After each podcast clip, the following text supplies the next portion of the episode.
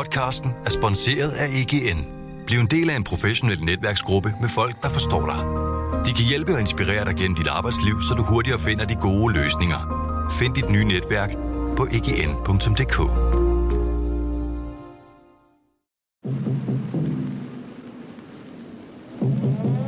Tyske tropper har i nat overskrevet den danske grænse og har gjort landgang forskellige steder.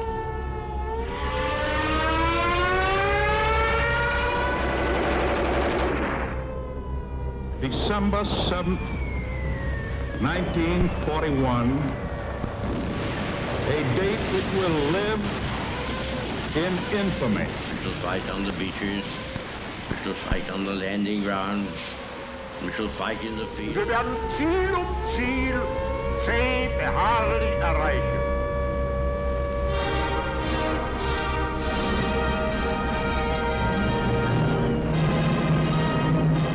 Velkommen til programmet Hitlers Æseløer, et program om bøger om den anden verdenskrig.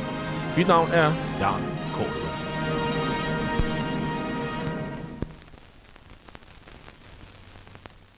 Den anden verdenskrig blev indledt den 1. september 1939 med det nazistiske Tysklands overfald på Polen.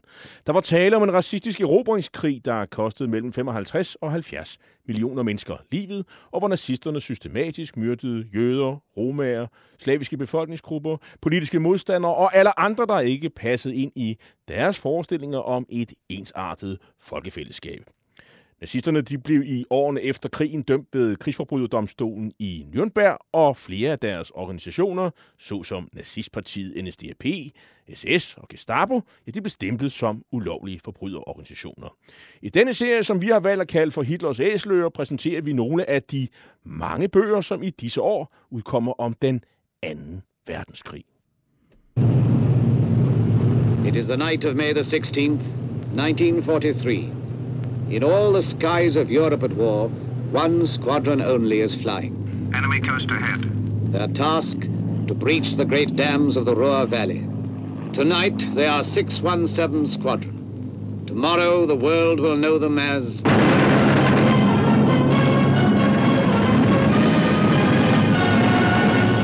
Tomorrow the world will know them as the Dam Busters. Verden vil lære denne eskadrille nummer 617 fra Royal Air Force at kende som Dambusters, eller dæmningsbryderne kunne man oversætte til på dansk. Lydsporet, vi hørte her, øh, var fra en meget berømt film, The Dambusters på dansk, Mørkets Eskadrille fra 1955, der fortalte historien om den heldemodige eskadrillechef Guy Gibson og hans eskadrille, der ødelagde to tyske dæmninger ved Ruhrdistriktet, som siden oversvømmede store dele af, de industrielle øh, anlæg og fabrikker og kraftværker og miner og meget andet, der var i området. Desværre gik det jo så også ud over øh, i hundredvis af øh, civile tyskere og i øvrigt i øvrigt også øh, sovjetiske krigsfanger. Operationen den hed egentlig Operation Chastise, og Chastise kan oversættes med tugtelse, revselse eller afstraffelse. Og det mente britterne jo nok, at tyskerne kunne have godt af her i maj 1943, hvor man havde planlagt, at operationen skulle udføres. Fordi vandet på dette tidspunkt af året stod allerhøjst i dæmningerne, hvorfor oversvømmelseseffekten jo også ville være størst. Den kendte journalist og redaktør til en øh, lang række historiske bøger. Det er, det er virkelig en lang liste. Øh, og, og de handler, de fleste af dem, om 2. verdenskrig. Han hedder Max Hastings. Han udgav i 2019 på forlaget William Collins bogen Operation Chastise med undertitlen The Dam Busters. Og til at tale med mig om bogen har jeg igen inviteret dig, historiker Sten Andersen. Øh, du er seniorforsker og arkivar ved Rigsarkivet, og så har du medvirket i programmet, det vi talte om britternes fiasko i Nord-Norge tilbage i 1940, og om din egen fremragende bog, der er intet foruroligende for Danmark, der beskrev forholdet mellem Danmark og stormagterne frem mod den 9. april 1940. Sten, velkommen. Mange tak. Jeg har under min tilrettelæggelse af programmet fået det indtryk af, at øh, der findes øh, mange danske drenge, øh, drenge i alle aldre, øh, der har været særligt fascineret af den her historie om britiske fly, der i ly af mørket sprænger tyske dæmninger i stykker. Er, er du blandt dem? Det vil jeg jo godt øh, vedstå mig i denne sluttede kreds blandt dine lyttere. øhm, jamen, jeg har jo tilbragt rigtig mange timer på, på Royal Air Force Museet i Hendon. Øhm, Som ligger lige vest for London. Vest for London, ja. Og, og mit første møde med, med Operation Chastise øh, er i en alder af syv år, hvor jeg kigger min fars fotoalbum, hvor jeg kan simpelthen se, at han har været ved Mønedæmningen. Og, og jeg sidder og kigger og er fascineret af det, og derefter dykker jeg ned i historien. Der faldt jeg simpelthen i, øh, i opkeep-gryden, kan man sige. Øhm, Og upkeep, det skal du lige forklare. Ja, det, det bliver den bombe, øh, som, som, som, øh, som, øh, øh, som vi kommer til at tale om nu her, som kommer til at spille en helt central rolle. Øhm, og øh, jeg kan også godt tilstå, at jeg har en, øh, min yndlings-tekop derhjemme, har jeg købt på Royal Air Force Museet. Når man hælder varm te i den, så afslører den så operationsplanen. Okay, okay. Ja, det er sådan lidt for nørder og sådan noget. Men det her, det er jo en, en historie, ja. Der, der spiller en meget stor rolle i den øh, britiske selvforståelse om øh, de bedrifter, man øh, begik under 2. verdenskrig. Øh, det, det er sådan meget, meget... Altså, det, det, det er juvelerne, det her. i virkeligheden. Ja, og man kan sige, hvorfor, hvorfor spiller den her så stor en rolle? Fordi man kan sige, det her det er et bombetogt, en nat i maj 1943, og man kan sige, og fra, fra, fra 1940 frem til 1945, så er der jo hver nat britiske unge mænd, som kravler ombord i enten Lancaster eller Halifax eller Short Stirling bombemaskiner og flyver på farlige bombetogter over, over Tyskland. Men man kan sige, at det her bombetogt har fået en helt særlig status, øh, i, dels på grund af at, at, at de særlige omstændigheder omkring det her angreb, men det er også fordi, at man kan sige, hele taget den bombekampagne, som, som, som britterne fører, altså med bumpninger, fladebumpningerne af tyske byer, har jo været til diskussion efterfølgende. Øh, og blandt andet sådan en som, som øh, chefen for Bomber Command, Arthur Harris, har jo været en omdiskuteret skikkelse. Øh, det var han jo allerede, allerede under krigen, og har særligt været det siden 1945. Men man kan sige, det her angreb her, kan vi sige, er sådan en, en i særklasse et, et, en specialoperation, øh, og udmærker sig ved, at det er et præcisionsangreb. Og, og det er sådan, det er, mm, det, hele operationen øh, og den måde, som den bliver udført på, øh, har en, en mytisk karakter, som, som jo taler til os. Øhm, og der, der, den, er, den er mytisk, og der er blevet skabt en masse myter omkring det. Og man kan sige, at Max Hastings bog, som vi skal diskutere i dag her, tager jo hele den her fortælling og dypper den ned i et stort syrebad. Mm. Og siger, hvad er der?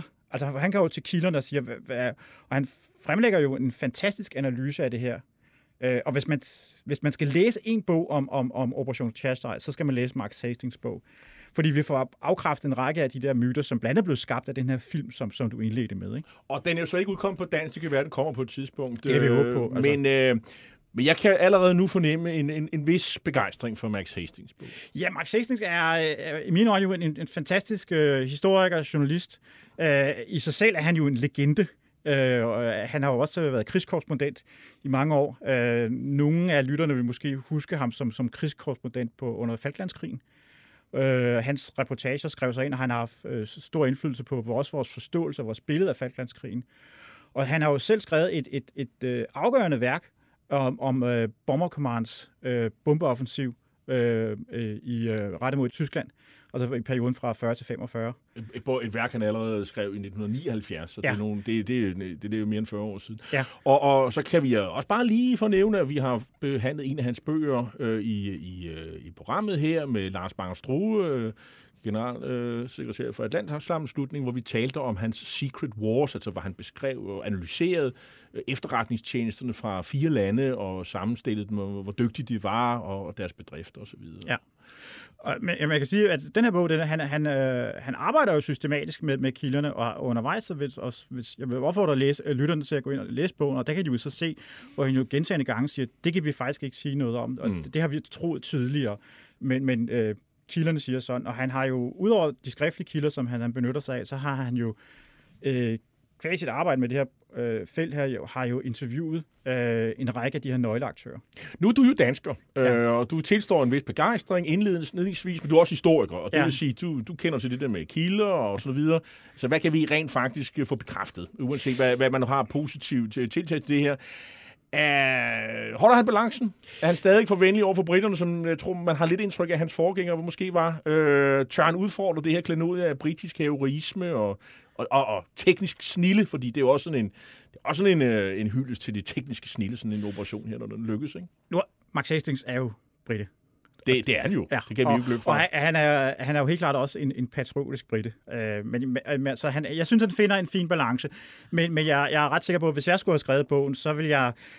Øh, Han er mere kritisk. jeg vil have været mere kritisk. Okay. Altså, og du kan også sige, altså, grunden til, at det her det hele det lykkes, det er jo ikke kun fordi, at det er en genial plan og, og en, en, øh, en, en, en sofistikeret, avanceret bombe. Der er også held spiller en enorm stor rolle i det her, at det faktisk lykkes.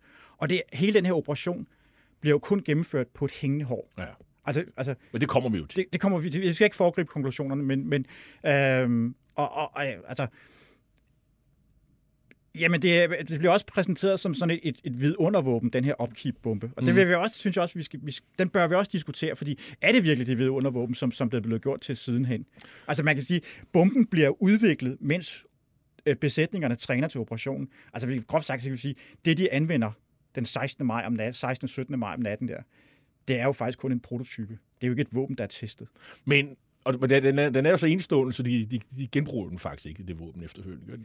Nej, det er jo også... Det er jo også det, Det, det, det er jo ret Og det er jo virkelig også, det skal vi måske lige vende tilbage til afslutningsvis, ja. fordi hvad, hvad sker der efter øh, de her dæmninger er blevet smadret? Men øh, man kunne også tale om bogen her. Altså, altså han er jo meget grundig. Ja. Og øh, han går sådan i meget detaljer om de enkelte personligheder i eskadrillen. Der er selvfølgelig nogen, der skiller sig mere uden andre. Man der interesserer sig mere for piloterne måske. Øh, og hvis nogen har nogle særlige personligheder... Øh, øh, en, en rear gunner, øh, øh, sådan en, der, sky, der sidder i... i øh, nu, var, nu, nu var der så ikke sådan en agterskytte med den her gang, for det havde man ligesom pillet ud. Men, Nej, det er agterskytten er med. Det er, agterskytten er med, ja. ja. det, er, det, er, det kan vi sige, det er, det er, det er midterskytten, som sidder op på, på midten af fuselagen, eller af, af, og Fussi Larsen, det er skroget. skroget på, på, øh, på, på landkassen. Men, men, det er, men og så, der kan måske være en, en navigatør eller et eller andet, der skiller sig ud. Men det er, det er specielt uh, piloterne, der er fokus på her. Ja. Og de er jo også officerer, og det handler også om, de ryger, eller om de drikker, og hvorvidt de render efter damer, om de er religiøse, og hvilken social baggrund de har. Det bliver selvfølgelig mere og mere inter- interessant, som tiden mm. går her. Og,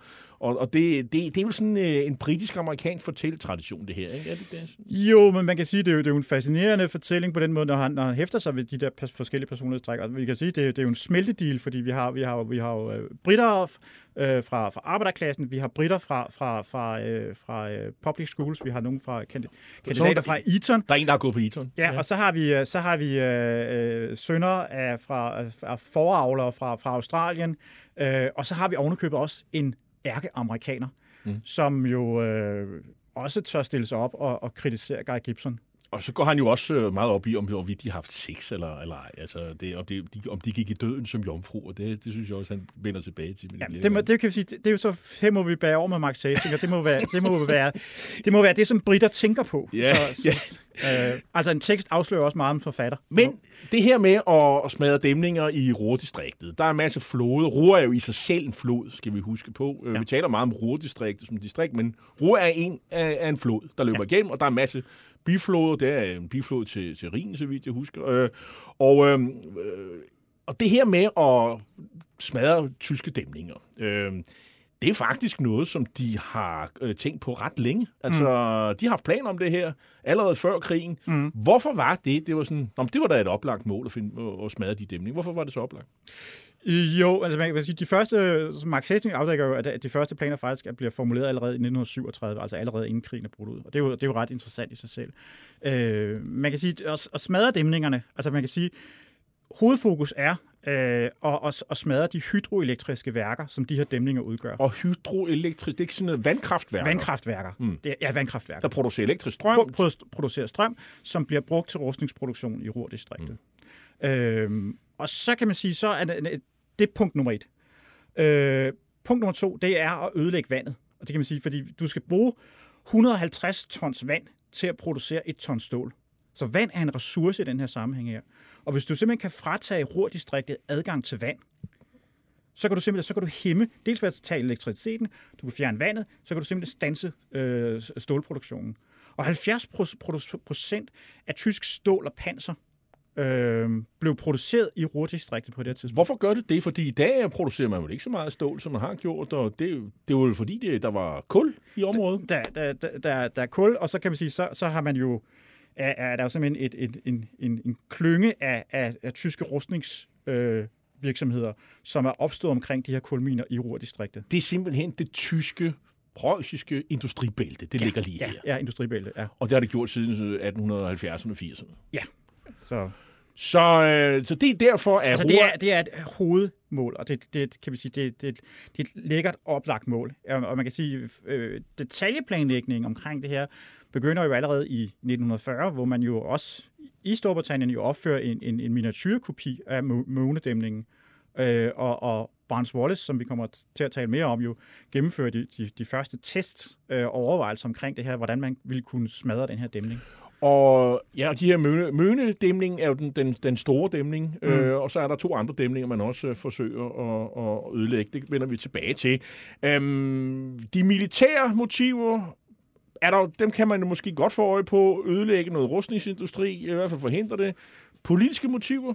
Øh, man kan sige, de her stemninger her er jo opført i perioden øh, fra, fra 1908 til, til, til øh, 1914. Øh, og, Altså før Første Verdenskrig. Ja, ja før, før verdenskrig. Men alligevel så, så er det jo, de er jo tyske prestigeprojekter. Øh, og, og man kan sige, der vil jo også være et, man vil jo sende et klart politisk signal til, til, til Berlin, at vi fra britisk side er i stand til at smadre jeres industri, og vi er faktisk også i stand til at, at, at, at, at tilføje jer ikke bare et, et materielt nederlag, men simpelthen også et symbolsk nederlag, at vi, vi kan ramme øh, jeres, jeres infrastruktur centralt i Tyskland. Øhm, og, og, og man kan sige, at, at øh, og vi kan gøre det med præcisionsvåben. Øhm, man kan selvfølgelig sige, at her i 1943, hvor den her operation finder sted, så er der sket rigtig meget med, med præcisionen i forhold til den måde, man bomber på, i forhold til, hvordan man havde bombet i 1940. Øhm, så, så præcisionen er blevet forbedret noget.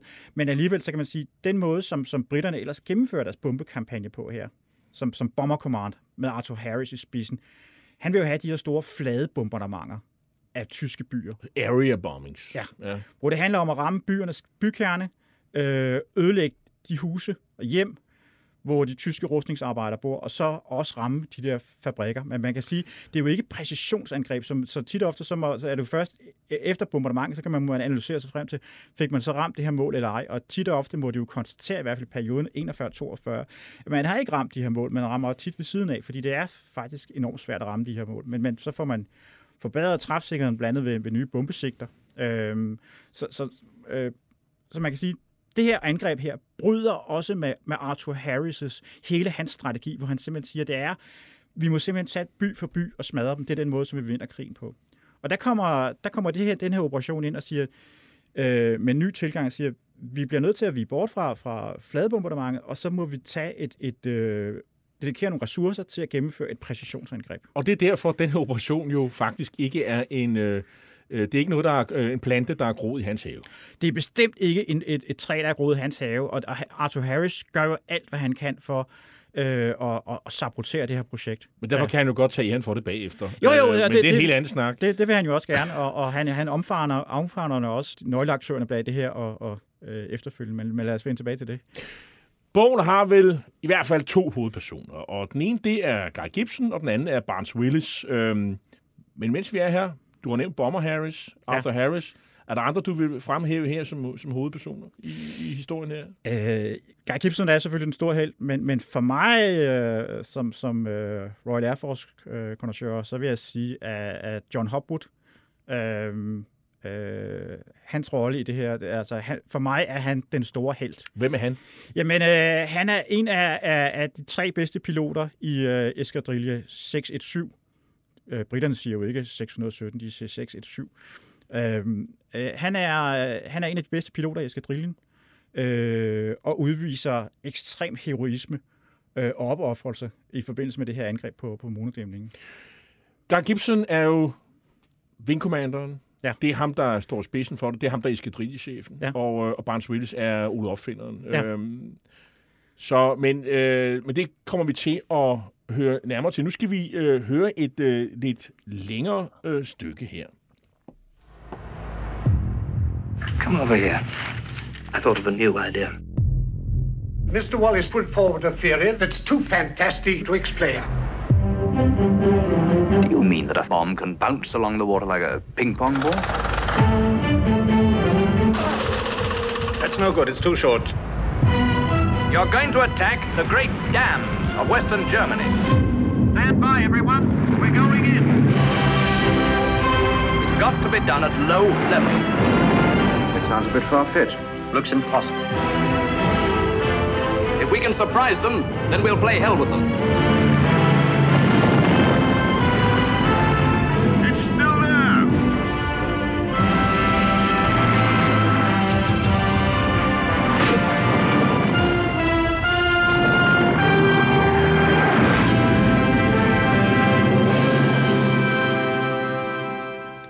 Ja, for nogle år siden, så, øh, så lavede man en, øh, en ny trailer til den her øh, film, jeg viste, vi indledte med, altså Mørkets Eskadrille eller The Dambuster. Så man kan også høre den her melodi, der kører hen over lydsporet.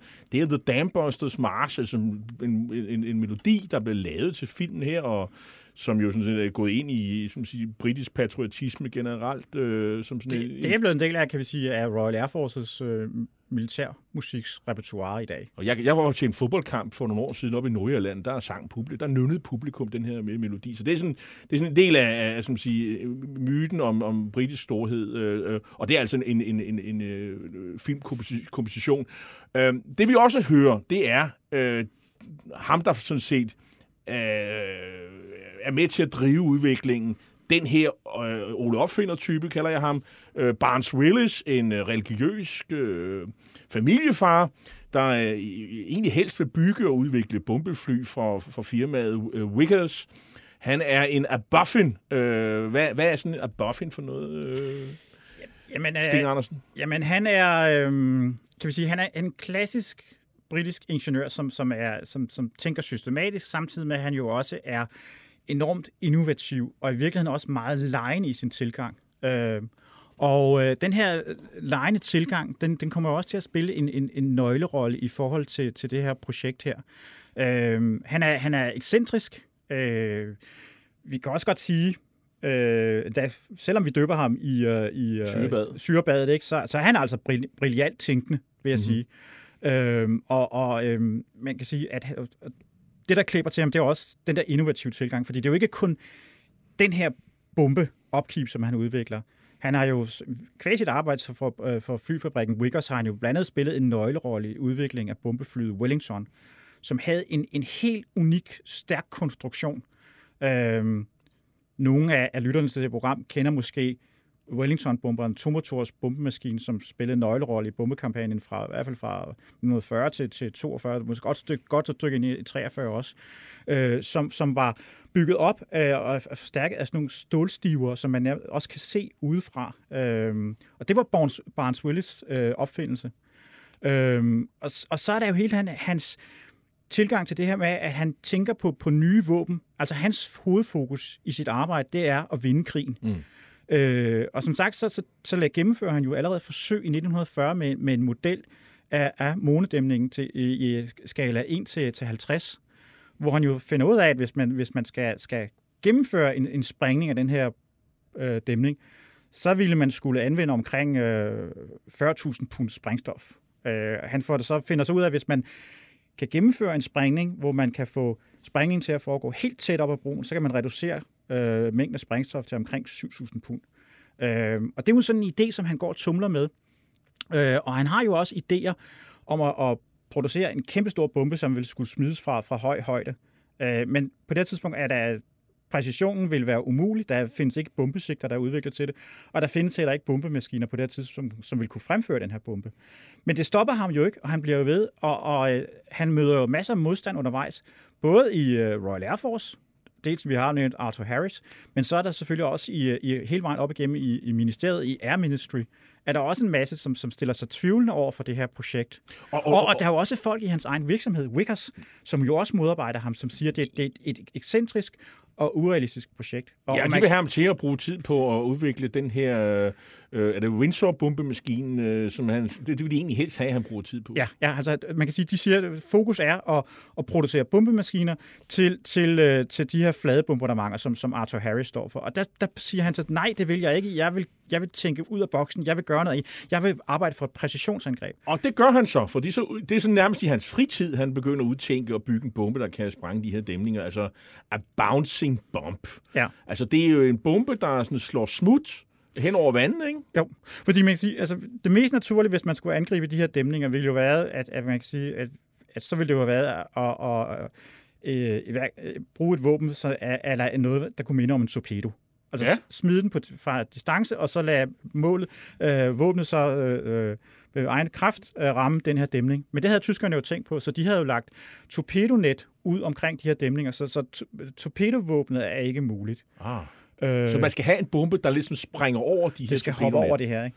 Det er jo ret raffineret jo. Ja, og, og man kan sige, hvor kommer ideen fra? Jamen, den, den kommer jo fra, at, at, at, at Barnes Willis jo havde gået rundt øh, ved stranden ved, ved Dorset og, og simpelthen slået smut, Mm. og så tænkt på, kunne man bruge det her? Og så, så Princip. lav- princip til at udvikle et våben. Og så gennemfører han jo en masse test hjemme i haven, hvor han jo brug, bruger børnenes øh, øh, altså kugler, altså legetøj, øh, og udvikler så en, øh, kan vi sige, sådan en slangebøsse, hvor han så faktisk prøver at skyde de her kugler afsted, og så, så laver testforsøg, altså systematiske forsøg, hvor han siger, hvad skal der til for, hvilken fart og hvilken vinkel skal sådan en kugle have for, at, at den vil skulle slå smut. Øh, og også, kan vi sige, slå smut over en vis distance, fordi du skal jo kunne smide den her bombe, og så skal du også øh, kunne være i stand til at komme væk, inden den detonerer. Det er udfordret. Så der er mange udfordringer. Der er enormt mange udfordringer. Er Det mange- skal der være en vinkel, det skal, noget, det skal være en fart, Ja. både for flyet, men også for bomben. Ja. Og, øh, og så skal den jo helt hen og ligge øh, ved dæmningen, før den eksploderer. Den, ikke før, ikke efter. Øh, så der, der er ret mange Ja, og så skal øh, den- tekniske raffinementer her. Ja, det, Det både, skal op i en skal, højere enhed. dels skal bomben skal den jo hen og ligge ved dæmningen, Mhm. mm-hmm. men samtidig så skal den synke ned. Så den får størst effekt. Ja, den skal 10 meter ned. Og hvis vi skal forestille os, at det her det er jo det er en bombe, som skal virke ved sådan en jordskældseffekt. Så det, der er ikke tale om en granat. Nej, vel? nej. Der, der, der er tale om en egentlig, ja, et, et eller andet sted en tidsindstillet bombe, vel? I, ja, men altså, man, ja, den, den er jo designet til at, at, at, at blive smidt, øh, og så slå smut, synke ned, og så skal den have effekt. Mm. Altså, hvis den eksploderer for tidligt, så får den ingen effekt. Øh, fordi hvis den, og det- man kan sige, den skal jo udnytte, at den springer under vandet, hvor, hvor vandet så også øger den springkraft. Altså, Og kodenavnet er altså upkeep. Ja. Og det sådan, det vil at holde oppe, øh, direkte oversat. Øh, oversat. Øhm, og øh, det er en, øh, det er ikke nogen granat, det er en cylinderformet bombe. Ja, ja men det, det ender jo med at blive en cylinder. Okay. man, og man kan sige, og det er jo øh, igen også det fantastiske ved den her historie, fordi vi, vi følger jo innovationsprocessen. Mm. Fordi de første forsøg, som Barnes øh, Willis gennemfører i, i januar 43, hvor han får smidt en bombe fra en Wellington-bombemaskine, øh, det, det er jo en, kan vi sige, det er jo en kugleformet bombe. Okay. Øhm, og og den, øh, den, den slår smut hen over vandet. Mm. Øhm, og øh, det kan vi sige, det får han jo optaget på, på film, og, og skulle skrevet en rapport, som han får fremlagt i, i Air Ministry. Og så får han jo, dels på baggrund af det her forsøg, får han jo endelig overbevist de sidste skeptikere, han får så i lov til at iværksætte det her projekt. Så derfor, da hele det her, øh, den her operation går i gang, hvor han får samlet øh, øh, eskadrillen 6117 under Gibsons kommando, øh, så går de jo i gang med at teste den her bombe. Og de første test, der bliver gennemført, hvor de får monteret den her bombe under en Lancaster, der er bomben jo en kugle. Øh, og det, det lykkes jo dem ikke at gennemføre testene. Øh, de, de første test bliver, bliver, bliver gennemført i... lige øh, Altså, det er jo øh, i, der i... I, øh, I foråret 43. Ja, foråret 43. Øh, Så det er, jo meget, det er jo ikke meget tid, de har, når man tænker på, at de skal være Nej, de- klar de- til de- den 16. 17. maj. maj. Altså, det, Nej, det må altså- være noget, man sådan arbejder på nærmest. Øh, og det skal jo også produceres, de der bomber. Jamen, altså, de, de gennemfører testene her i, øh, i, øh, i, i marts, de første test af, af, af bomben. Altså kun to måneder før, de skal, være klar. Ja. Og, øh, og der kan man sige, de, de, den, første, den første test, hvor de, hvor de står, står, står, står klar, klar ude ved Reculver Beach øh, i, øh, i Kent-området, øh, øh, den første bombe, øh, den rammer vandet, den slår to smut, og så synker den. Øh, den anden bombe øh, går simpelthen i stykker på overfladen. Øh, og Barnes Willis er jo ulykkelig, øh, frustreret, øh, og, og vader, altså, beretningen her vader ud i vandet og prøver at samle, samle stumperne mm. op.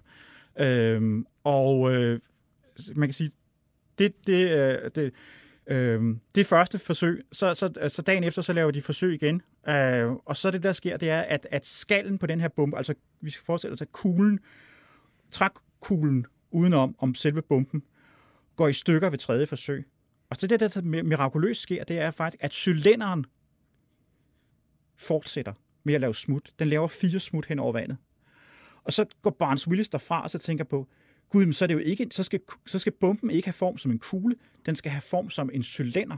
Så det er simpelthen det, øh, han får ud af det forsøg, kan Ja, man sige. ja. Og, og, og, og det, kan, det er jo så, altså, det, det forsøg foregår jo, mens besætningerne er, er samlet, og mens de træner. De har jo, øh, på det her tidspunkt har, har, har de bare fået at vide, at de skal gennemføre et, øh, et øh, angreb i meget lav højde, mm. øh, et sted dybt i Tyskland, øh, over vand. Øh, øh, Guy Gibson har på det her tidspunkt fået at vide, hvad, hvad målet er. Øhm, men, men der er jo ikke nogen derudover, som, som, ved, som ved, hvad det er. Så de, de, besætningerne træner jo på det her tidspunkt med at gennemføre øh, angreb i lav højde med traditionelle bomber øh, over vand, hvor de kaster bomber øh, ganske vist sted, hvor der er et, et reservoir, hvor der er en dæmning, men de kaster bomber mod en, en ponton, øh, altså standard øh, øh, 700 punds bomber. Det er jo en, øh, en bombe, der, der vejer øh, noget 4200 kilo. Ja. Det, det er jo sådan øh, lidt mere end en bil, ikke?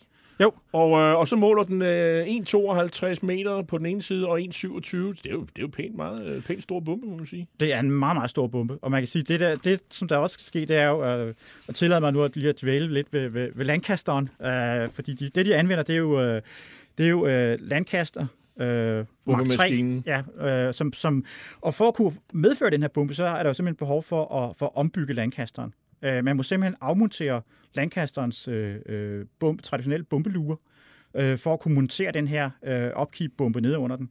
Og man kan, man kan simpelthen også se på, på, på de her øh, bombemaskiner fra, fra Danbos og Eskadrillen, at, at det er dem, fordi den her kæmpe store cylinder rager simpelthen ud under buen på, på Lancasteren. Øhm, og udover, øh, udover så for at kunne montere den her bombe, så må de så også fjerne stort set al øh, pansringen på Lancasteren.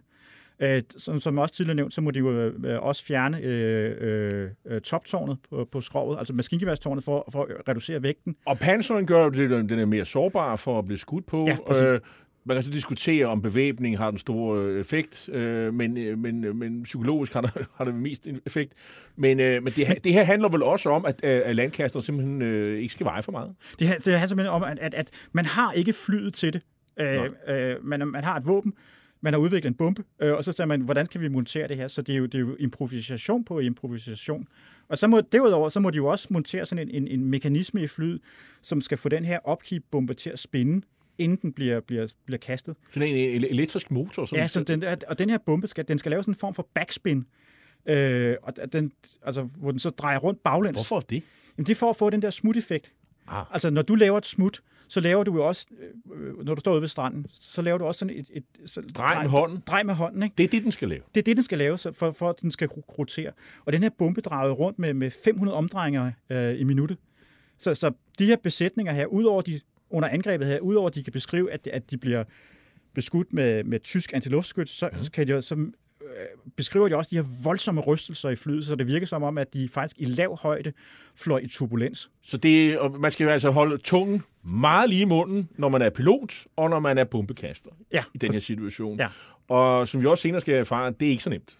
Nej, og man kan sige, det der så med de her tests, hvor de, hvor de, hvor de, øh, altså, hvor de bomber, øh, eller, øh, øh, træner, øh, kan vi sige, med, med traditionelle bomber, så finder de ud af, at den måde, som de flyver med landkasteren på under det her angreb, der, de, de presser jo maskinen til det yderste. Og det, de faktisk gør, det er, at de bruger den faktisk, flyver den på samme måde, som du vil flyve et jagerfly. Øhm, og, og man kan sige, at landkasteren er jo som bombemaskine udviklet til at gennemføre bombeangreb i en, en højde på mellem 5 og 7 km. Så det de også finder ud af, det er, at, at den har jo, har jo et, et bombesigte, som, som jo øh, på mange, den, et bombesigte, som kigger vertikalt, altså nedad, måler afstanden til målet med inkorporerer inkorporere øh, vindhastighed og, og, og så videre. Men det bombesigte finder de ud af, det kan jo, kan jo ikke fungere, når man skal operere i lav højde. Fordi lige pludselig har de jo et, et de, er jo, de er jo nede i højde med det mål, de skal ramme. I stedet for at kigge vertikalt, så skal de til at kigge horisontalt med deres bombesigter. Så, så det, øh, de har jo under, under træning her erfaret de jo, at dels at deres højdemålere er fuldstændig ubrugelige, fordi de havde en misvisning på omkring sådan en 30 til, til, til 50 fod. Øh, og hvis du er nede i meget, meget lav højde, hvis du flyver ned i 60 fods højde, så kan du altså ikke bruge en højdemåler med, en- med en visningsvisning på, på 50 fod. Og 60 fods højde, det er 18-20 meter. Ja, ja. Altså, de, de, og man kan sige, man kan sige som Man ganger med 10, og dividerer med 3, det er sådan, ja. der. Ja. ja, man kan sige, som udgangspunkt, der starter de jo øh, øh, de her træningsmissioner med at sige, at de skal flyve i, øh, kan vi sige, i, øh, i, øh, i 150 fods højde. Øh, det finder man så ud af ved de der testforsøg øh, ude ved Reculver Beach, at det ikke er 150 fod. Fordi hver gang de gennemfører de her test, også efter de går over til cylinderen, så må Barnes Willis jo erkende, at bomben bare synker. Og 150 fod, det er 45 meter. 45 meter, ikke? Ja. Og 45 meter er som udgangspunkt ret lav højde. Øh, så efter de der mislykkede forsøg, også selv, og det er jo efter, at han er gået over til at erkende, at det skal være en cylinder, så går Barnes Willis jo hjem og, og laver nye beregninger, fordi han kan simpelthen ikke forstå, at han ikke kan gennemføre det her smut på den her bombe. Og så når han frem til, at den rigtige højde at smide den her bombe i, det er 60 fod. Øh, 18 meter. 18 meters højde. Ikke? Men det er, jo, altså, det er jo næsten så ramme, for, altså, det er jo meget, meget, meget, meget tæt på at ramme jorden. Jo. Det, det er ekstremt der, tæt på. Der er jo træ og alt muligt. Det er jo Jamen, du, er, du er under trætopshøjde, ikke? Ja. Øh, og man kan sige, at det, det er jo et eller andet sted, så er det jo et turning point i, i, i bogen. Altså, Guy Gibson kunne jo med, med fornuft og på baggrund af en realistisk vurdering, af, af, af hans besætningers flyveegenskaber, kunne han jo på det her tidspunkt have sagt, det er simpelthen ikke realistisk. Mm. Øh, men der siger Guy Gibson jo til, til Barnes Willis, hvor de har den her mand-til-mand samtale, og siger, uh, we will give it a crack. Uh, og, og, og der kan man sige, Guy Gibson er jo en omdiskuteret skikkelse, som, men, men han er jo en mand, der leder fra fronten, og han sætter jo ikke sine besætninger til først at gennemføre en, en test, om, om det kan lade sig gøre i, uh, i 18 meters højde. Han gør det selv, de første forsøg. Øhm, og, og han gennemfører de første test i dagslys, og så, øh, så fortsætter han de så, da mørket falder på. Og under de, det beskriver Mark Hastings også i, i bogen, meget dramatisk, der er, der er Guy Gibson, selvom han jo er en ekstremt rutineret pilot, der er han jo ved at, og, og, øh, og simpelthen flyve landkasteren i vandet. Øh, og det vil jo være, i, hvis, du, hvis du rammer øh, vandet i den højde med 400-500 km i timen, så vil den her operation og eskadrillechefen jo være omkommet. Og så havde der ikke været nogen øh, damposters, øh, i hvert fald ikke i, i maj 1943. Nej. Øh, det man jo også, øh, før vi når så langt, øh, så har vi har været lidt inde på det. Det her er ikke nogen idé, der er øh, groet i øh, Bomber Harris øh, have. Han bliver sådan lidt øh, underkendt af, af nogle, øh, nogle højere chefer. Der er, der er jo nogen, der er i, i sidste ende øh, længere op i systemet, der træffer beslutninger. Hvem er det? Jamen det er jo, øh, det er jo øh, altså man kan sige, det er jo virkeligheden et, et resultat af Barnes Willis ihærdig indsats. Mm. Og han, man, kan, man kan sige, han går jo rundt med sin, sit projekt, sine papirer, sin film, øh, og, og han helmer jo ikke, før han kan overbevise alle. Så, så det er jo først og fremmest Air Vice Marshal Portal, som, som han får overbevist om, at det her det er et projekt, som, som er værd at, at gå med. Der er også nogle andre figurer, der som spiller en rolle, som, øh, med, og det, men det, det, det for, for, for, går for langt at komme omkring det. Men, men man kan sige, det er jo meget, meget, meget, meget sent, at han får bevilget penge og tid. Vi er henne i februar måned, mm. 43. Altså, så kan vi jo regne tilbage. Det, det er øh, sådan øh, tre måneder. Ja. Øh, og, altså, hvor, hvor de sådan sker igennem det her. Øh, og så får han de der 30 landkaster, han skal bruge. Øhm, og det står jo også sådan klart, at det er en indgangsforestilling, det her. Hvorfor, hvorfor, hvorfor er det en, en, en indgangsforestilling? Øhm, altså, det, det kan man sige, at, at der, der er jo, i systemet er der meget, meget modstand mod det her. Og det, det kræver jo, at, at, at, at Bomber Command med uh, Arthur Harris i spidsen, skal være villig til at, at allokere ressourcer til det her. Det, det betyder jo, at der skal trækkes 21 landkaster ud af de her fladebombardementer. Det vil så sige også 21 besætninger. Det er 147 besætninger, som, som Arthur Harris mener, han kan bruge alle mulige andre steder. Han synes simpelthen, der er noget, der er vigtigere end det her. Det, det, det er simpelthen vigtigere for ham. Og han synes jo, det er galt Mathias, at, at der skal flyve øh, øh, øh, bombebesætninger rundt med, med bomber, der skal slå smut og forsøge at, at smadre dæmninger i Tyskland, hvor han jo simpelthen han tvivler på den militære effekt af, af de her angreb. Ja. Og, og så er der jo også det her med, øh, at øh, indgangsforestilling, altså når de først har gennemført det her, så, så, så har øh, tyskerne luret, at øh, når det er sådan, de arbejder. Ja. Øh, de kommer lys af natten, lav højde, Øh, vi bliver nødt til at stille noget, øh, øh, noget flag op, der, så, så de, de, og, og, og andre øh, ting, der kan forhindre det her, ske igen. Ja. Så de siger, man kan lave det her nummer én gang, men øh, så skal man finde på noget nyt. Ja. Ja, altså britterne tænker, at, at hvis, hvis, som sagt, hvis de har mistet overraskelsesmomentet, mm. så, så kan man sige, så, så vil man ikke få den samme effekt af det her våben. Og det kan man sige, det, hvis, hvis vi skal diskutere det her, altså, øh, så kan man sige, hvorfor ikke forsøge igen? Hvorfor ikke forsøge det mod andre mål? Øh, og man kan sige, det, da, da, øh, da eskadrillen bliver samlet, så, så øh, er der jo en stor diskussion blandt, blandt besætningerne, inden de målet er kendt, det er, hvad, hvad er det, vi skal ramme? Fordi man, de, oplagt for dem, det er, at de tænker, det her må, våben ville skulle kunne bruges mod øh, tyske ubådsbaser i Biscayen. Øh, der er også overvejelser omkring, om målet kan, eventuelt kan være at ramme øh, det tyske slagskib øh, øh, Tirpitz, øh, som ligger oppe i, i norske fjorde. Det man så senere, men øh, det er jo... Ja, ja, men det som er nogle andre bomber. Men, men hvorfor ikke altså, øh, det store spørgsmål, det åbne spørgsmål er, hvorfor ikke bruge det her geniale våben til andre mål? Men, men det vælger britterne altså ikke at gøre. Øh, en anden ting, som, øh, som også øh, spiller ind her, nu, nu vil jeg ved det politiske element, fordi det er det jo øh, mm. et eller andet sted, det er, er Royal Navy øh, og, og, og Royal Air Force. Øh, det er sådan øh, to hold, der spiller, og de slår også også om ressourcerne.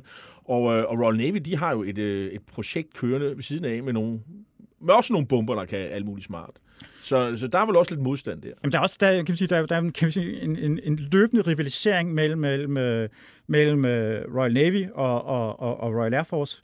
Og så de med, Royal Navy har jo også øh, Air Fleet Arm, det vil sige, Royal Navy har deres eget luftvåben, øh, hvor, hvor de også ja, tester og, og, og har overvejelser omkring denne her type bomber her. Så man kan sige, der, der, der er simpelthen også, kan vi sige, energi i systemet. Der er kamp om ressourcer, fordi det er jo også, man kan sige, det som det handler om, det er jo, at, at ministeriet skal beslutte, øh, fordi det her det, det, det bliver jo også et enormt dyrt projekt.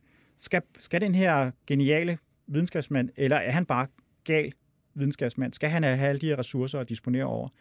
Og der er jo nogen i sidste ende i, i ministeriet, som skal træffe en beslutning. Og, men, men det lykkes jo Barnes Willis, øh, kan vi sige, takket være, kan vi sige, rationelle argumenter, og så også solid øh, videnskabelig dokumentation i form af de tests, som han kan fremlægge. Ikke? Bomben, den skal, som, som vi nævnte, kastes fra en, en særlig vinkel, og flyhastigheden er cirka 400 km i timen. Og så er det, er det 400-500 meters afstand ja. til målet, ja. og så skal man altså ned i 18 meters højde. Det, ja. det er ligesom det, der er kravene her. Øhm, og vi har været inde på, hvordan den, den eksploderer. Og øh, man samler så øh, mandskabet her i marts, og det bliver som sagt til den her øh, legendariske eskadrille 617. Øhm, og de er 147 mand. 47 mand, og, og på det her tidspunkt er der så 20 fly. Det ender med at blive 19, der kommer afsted. Ja. Øhm, I spidsen har vi Guy Gibson, Wing Commander. Han er 24 år. Mm-hmm. Hvem er han? Guy Gibson er en interessant skikkelse. Uh, han har en, karri- starter sin karriere i Royal Air Force i 1937. Øh, og som, som alle andre, der melder sig som piloter, vil han selvfølgelig allerhelst gerne være, være jægerpilot, men ender sig i, i Bomber Command. Øh, og øh, Jamen, han har en, en, kan vi sige, en fredstidskarriere, som, som ikke rigtig rykker sig ret meget. Øh, men allerede i 1940, øh, efter, øh, så markerer han sig øh, som, som en, øh, en, øh, en, en, en, en leder, øh, som, som en pilot, som, som udviser mod. Så han deltager i slaget om England? I ja, han, han, han, Bomber virkelig, Bomber rolle under slaget om England er jo, er jo stærkt undervurderet. De gennemfører jo operationer øh, til støtte for, for, for, for, for, for Fighter Command. Øh, Øh, og der er blandet med angreb på, på, på, øh, på skibe i kanalen. Øh, og der spiller øh, Guy Gibson så en, en nøglerolle. Øh, og øh, øh, markerer sig som en dygtig øh, bombepilot. Så sker der det i, øh, i, øh, i 1941, at han bliver faktisk rekrutteret af Fighter Command. Fordi som bombepilot, så har du evnen til, til blindflyvning. Det vil sige, at du kan flyve om, og navigere om natten. Og øh, det der var der rigtig mange jægerpiloter, som de var jo, øh, kunne flyve om dagen, men øh, havde ikke de der, kan vi sige, særlige kompetencer, når det kom til, til, til navigation og operationer om natten. Så han blev øh, rekrutteret til at flyve natjæger, øh, komme over og flyve bowfighter, øh, øh, i perioden fra, fra, fra december 41 til et godt stykke ind i 1942. Øh, og det, der sker, det, han var markeret sig også som en meget, meget dygtig øh, natjægerpilot. Øh, men så vil han faktisk gerne tilbage til, til Bomber Command, og det lykkedes ham så i efteråret 1942. Han bliver jo en myte. Han skriver også en selvbiografi. Øh, han bliver ikke ret gammel. Han dør allerede i 1944. Men, men der findes faktisk et, et længere interview med ham. Og det, det er faktisk, øh, hvor han taler om, da han var øh, øh, natjæger. Øh. Well, Guy, we're very eager to hear some stories of your career. You told me, of course, about the Battle of the Dams, and I think many of our listeners have heard about that. Could you tell us something about what you were doing in fighters? It's a long story, really, but I went into fighters, John, just after the Battle of the Barges, which I'll tell you about later. Good. Now, I went into fighters in October 1940 at a time when a lot of our fighter boys were very tired. They'd just fought the Battle of Britain, and they'd been doing uh, hundreds of sorties, I might say, smacking down these Huns as they came in. And uh, I just joined really for fun because I'd had Fun? yes for fun because I'd had my spell in bombers and I just wanted to see what it was like to fight. And so I was sent down to a to a fighter station in Kent, flying twin-engine bow fighters, which, as you know, is one of the fastest twin-engine fighters in the world.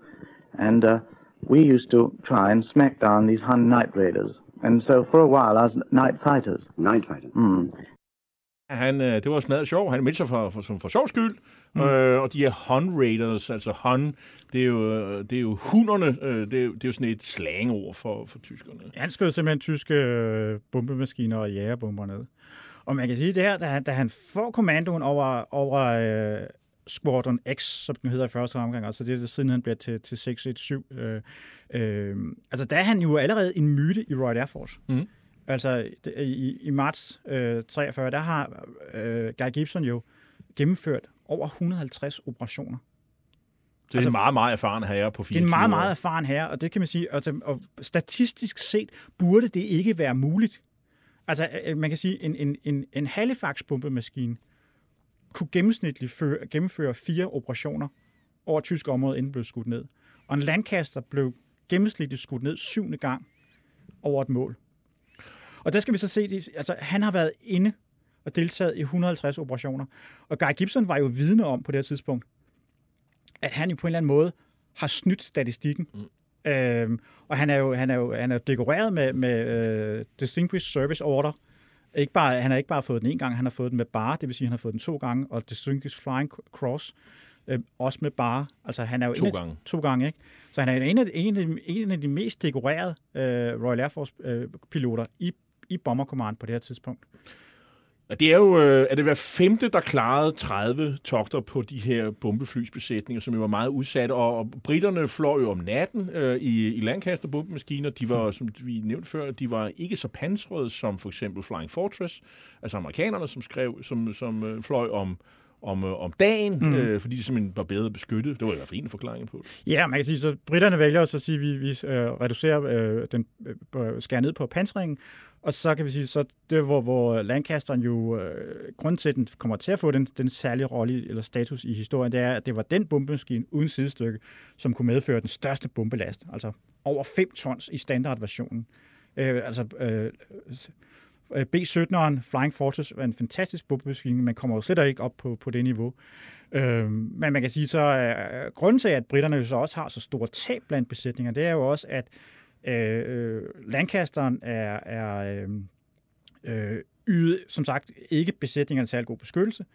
Og så var den meget svær at manøvrere i for, for besætninger. Altså, det, det var meget trange vilkår, som besætningen kunne, kunne arbejde under. Og det, der tit og ofte også sker, det er, når Lancaster under angreb, hvis den bliver ramt af tysk, enten tysk øh, antiluftskyts eller tyske jægerfly, så var det meget svært for besætningen at forlade den her bombemaskine, for der var ikke egentlig nødluer. Øh, og det, der tit ofte sker, statistisk set, så kan man simpelthen se, at, at øh, blev en Lancaster ramt over tysk område, så var der kun gennemsnitligt et besætningsmedlem, som nåede ud. Og hvis det så var amerikanerne, så var der lidt flere, der kunne få Ja, men det var op omkring fire besætningsmedlemmer. Alle, der er med i det her, de jo, altså, deltager i, øh, i, øh, i, i den her operation. Øh, Shastars, de er, de er frivillige. Øhm, det er jo som, der er jo tale om meget unge mennesker uden meget almindelig livserfaring. Jeg tror, den, den ældste er 32, og den yngste er vist 18. Ja. Øh, de fleste er i start 20'erne. Øhm, man skal øve sig i at flyve i lav højde om natten og kaste den her særlige bombe. Det er ligesom det, der er, er, er, er ideen med det her, og, øh, og det er det, der man skal være dygtig til. Øh, der, de ved faktisk ikke rigtig noget. Den eneste, der ved noget, det er Guy Gibson indtil allersidst, øh, til det sidste, hvor de så bliver briefet om, om aftenen. Øh, og det er den 16. maj 1943, hvor Operation Shastars løber af, af stablen. Og, øh, og der er øh, nogle primære mål. Det er Mønedæmningen, Edersee-dæmningen, og så Sorbe. Der er også nogle andre mål, men det er det, sådan, det der er de primære mål. Møne er en dæmning, der er 40 meter høj og 650 meter lang. Og ja, hvad er det, man håber på, der, der vil ske, når, når, når dæmningerne de sådan, øh, kollapser, Stig Andersen? Jamen, man kan sige, det... Øh Barnes Willis havde udvalgt de her dæmninger efter nøje studier. Det man kan sige, øh, øh, han, han har jo øh, simpelthen gennemført videnskabelige test af, af effekten af den her opkeep-bombe. Og, og både, øh, øh, altså først og fremmest mønedæmningen er jo konstrueret, kan vi sige, af, af, af, af klippesten, øh, og så, så, som er bundet sammen af cement. Øh, så man kan sige, det, det som Barnes Willis håbede på, det er at simpelthen få en så stor springeffekt, at du simpelthen kan få den her svære konstruktion af klippesten til at rasle sammen. Og, og, og, og, øh, og man kan sige, øh, sårberdæmning er, øh, er markant anderledes, fordi det er en, øh, det er en, øh, en, en jorddæmning øh, kombineret med en øh, cementkerne. Øh, så så den, den, øh, og det, det viser sig også, at det bliver det, det sværeste mål at, at ramme.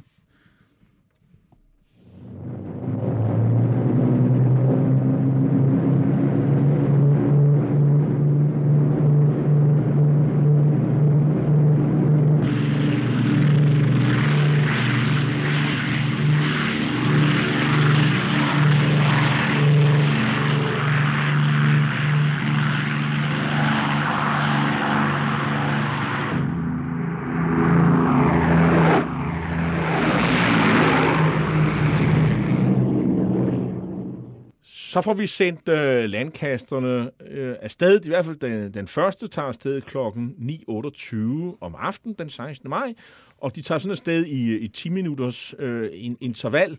19 øh, maskiner kommer afsted med, med, med besætningen øh, på... 147 mand. 147? Man kan sige, men det, det, der sker, det er, at de sender de to første grupper afsted, og så, så har vi en tredje gruppe, som faktisk først letter halvanden time efter, efter de, de to første grupper er, er lettet der klokken ja, 21.30, 21.45. Øh, og og øh, kan sige, man, første gruppe øh, bliver ledet af, af Guy Gibson. De tager en sydlig rute, øh, og så, så anden gruppe øh, øh, under øh, Joe McCarthy tager så en, en, en nordlig rute, og deres, kan vi sige, øh, Gibsons hovedmål, det er, det er Mønedæmningen, og så har vi så Joe McCarthy's gruppe, som, som deres hovedmål, det er, er Sorberdæmningen. Og øh, Hvordan kommer det til at gå? Øhm, ja, man kan sige, det er øh, øh, i sig selv at flyve over øh, Nordsøen i, øh, i 18 meters højde øh, med de her bombemaskiner øh, om natten er i sig selv en, øh, en, en, øh, en præstation øh, må man, man sige. Man risikerer vel at få lidt saltvand ind over, gør man Jamen det, Jo, det, det, det sker de. Dels risikerer de jo at få, få, få, få øh, saltvand på, på, på uh, plexiglasruden i cockpittet. Men det, der jo sker for, for en af, en af, af, af bombemaskinerne i, uh, i Joe McCarthy's gruppe, det er jo, at den faktisk flyver så lavt, så, så bølgetoppene faktisk rammer, og øh, simpelthen, de får simpelthen vand ind i maskinen. Agterskytten bliver simpelthen oversvømmet, fordi at han tænker, du vi vil have med at synke.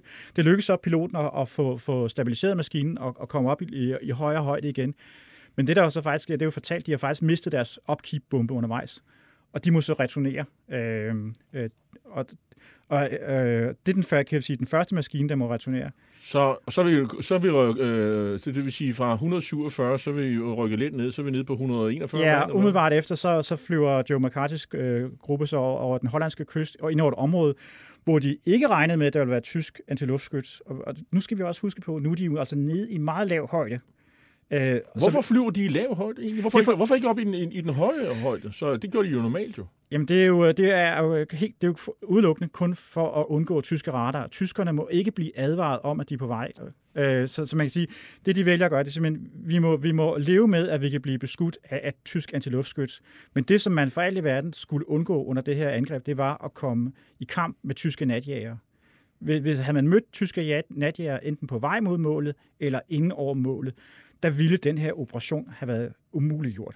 Og det vil sige, at for at natjæger skulle komme op i luften, så skal de jo varsles. De skal, de skal have lidt tid for at komme op og få den der højde, hvor de kan begynde at, at skyde de her bombemaskiner ned. Ja, og så, de skal, det, de, så det, det, det er derfor, man undgår, at de kan simpelthen ikke nå at blive varslet. Nej, de kan ikke nå at blive varslet, og så det, når de også flyver den her lave højde, så kan, så kan natjægerne heller ikke blive dirigeret mod et mål. En ting er, at man måske kan vide, at der er nogle fly på vej ind over Tyskland, men hvis man ikke ved, hvor de er hen ind over Tyskland, så kan man ikke dirigere de her natjager hen mod dem.